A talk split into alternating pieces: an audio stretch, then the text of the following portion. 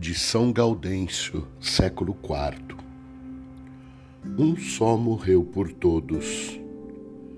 É ele mesmo que em todas as igrejas do mundo, pelo mistério do pão e do vinho, imolado, nos alimenta, acreditado, nos vivifica e consagrado, santifica os que o consagram o Criador e Senhor da natureza, que produz o pão da terra, também transforma o pão no seu próprio corpo.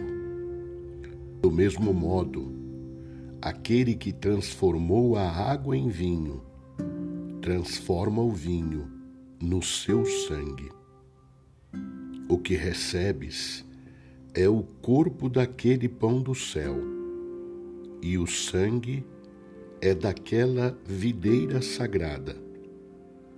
Acreditemos, portanto, naquele em quem pusemos a nossa confiança. A verdade não sabe mentir.